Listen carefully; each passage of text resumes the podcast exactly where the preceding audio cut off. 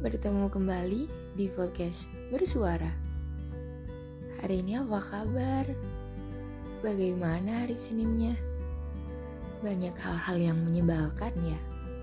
Atau malah sebaliknya? Tapi, apa pun itu, jangan lupa untuk bersyukur ya.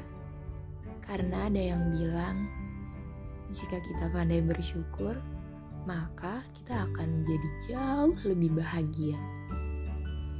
Oh iya, sebelumnya aku ingin mengucapkan terima kasih. Terima kasih kepada orang-orang baik yang sudah mau mendengarkan podcast ini.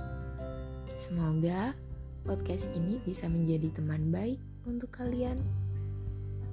Sekali lagi, terima kasih ya.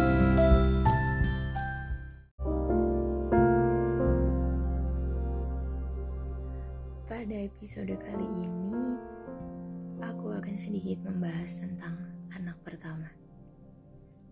Iya, anak pertama yang semakin dewasa, semakin banyak pura-puranya. Dia yang selalu mengemas riuhnya isi kepala dengan seulah senyum di bibirnya. Lalu, bolehkah aku bertanya, sekarang bagaimana pundaknya? Sedikit lelah ya?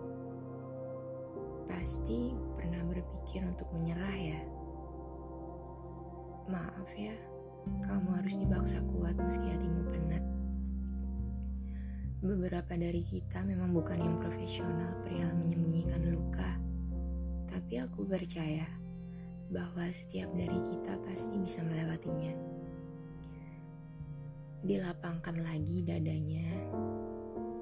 Jangan lupa istirahat sebentar ketika lelah Istirahat gak bakal membuat kamu kehilangan banyak hal kok.